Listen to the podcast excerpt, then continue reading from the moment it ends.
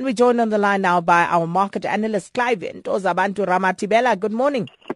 Hello, hello, Sakina, top of the morning to you. Top of the morning. Couldn't they give us somebody else, Sakina? Couldn't they give us Brexit City? Or, or at least Reading, at least. Reading. Or Liverpool Reading. for that matter. Or, or Liverpool, or Liverpool. okay, no disrespect. Uh, I'm moving oh. straight along. I can't. I'm. I'm. I take it back. I withdraw. Okay, Asian stocks. Uh, I see they're falling again, and uh, for the first time in four days. And uh, yeah. the, that Greek story playing uh, out here again, uh, Clive.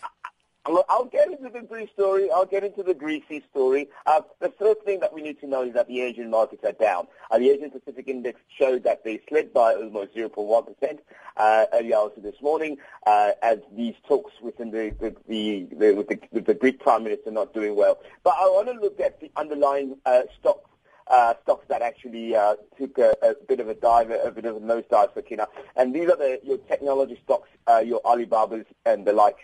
Uh, they were not doing well. Baidu as well, not doing relatively well in the Asian stock market. This is following some results that there might be concerned that demand will be lacking uh, for the next couple of months within that particular space as new uh, uh, uh discoveries are being made or new innovations are being made to the smartphone world. And also with Apple not focusing not only on on, on making uh, mobile phones anymore, but they're also thinking of going into electric cars. That, that would be very strange, having an Apple-driven car. What? Anyway, um, these are the kind of things that that we, we are looking at. And so if you look at as well, uh, the central bankers in Indonesia, they meet today to discuss monetary policy. Uh, a lot of guys are expecting that there will be some sort of solid way that they will come uh, uh, that, that will be proposed into how to uh, uh, firm the uh, the economy. The South Korean central bank meets today and is also expected to keep rates on hold uh, by almost 3.4 percent uh, it's expected to, to, be, to be left at that. So let's see what happens there. Mm, indeed. Uh, but getting back to the Greek story, and uh, you know, mm-hmm. just the refusal of the ultimatum, because you know um, they are digging in their heels right now. Yeah. They want a better deal than what is currently on the table. Um, yeah. But what's your reading of what's going to happen next year? I have retitled it, and I'm naming it. I'm giving it a new name. I'm calling it the Fifty Shades of Greece. I think this is a story to be made out of heaven. You know what the problem is, yes, is that um, the Eurozone has always been able to control matters when it comes to the finances. More specifically, let's talk about the fiscus, which is what has made Europe such a unique and powerful uh, economy to drive behind. Now, the thing is now, you're sitting with the Greek, the Greeks, who want, uh, yes, they want to uh, accept uh, the proposals that have been given. They've got a, they've only got until Friday, by the way, to decide if there was an extension or not. And at the same time, you've got. Remember, I spoke about the pigs the other time, the other the other day. These pigs are still under a lot of pressure as well. Yes, Ireland uh, are doing relatively well, and Portugal has come out the the the the, the, the uh, their troubles. But the problem is, if, if, if, you, if you focus on one particular country more than the other, obviously that shows bias. And that's what uh, the uh, uh, Minister of Finance of Greece is saying.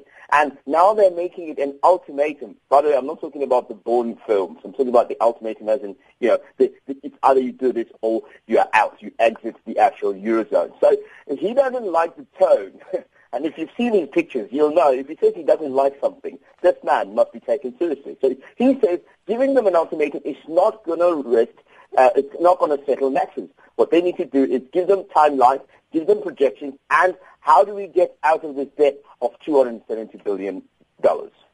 And just very quickly, SAA are close to um, making a $107 million saving on Airbus lease talks. How, how did that come about? That guy, Nico Bezuidenhout, this is the same guy that heads up Mango, by the way. That's why they've been so successful at Mango. He's been put in as acting chief executive officer of SAA and immediately making some impacts there, Sakina. The state-owned carrier will save up to 200 and 290 million rand a year after extending the lease on eight Airbus groups uh, which is the NVA 340 aircraft, and, the, uh, and a further 600 million rand on the unprofitable route to Beijing and Mumbai. So those air flights that would be that normally we used to take direct flights into Washington and so forth, or, or rather they used to do a detour into Senegal and, and the Ivory Coast. Those flights will not be going on anymore. They will go directly to those destinations. They're cutting down on buying 10 more flights which was the deal that was supposed was struck in 2002 that they're going to have 20. Now they're only going to get 10, and they'll only rent out five. Which is these these are practical things that when you have good management are supposed to be applied, and they will help a company to sustain itself. And this man, Bezuidenhout, I take my hat off to him, and I hope he flies high with his as a, a new uh, headship.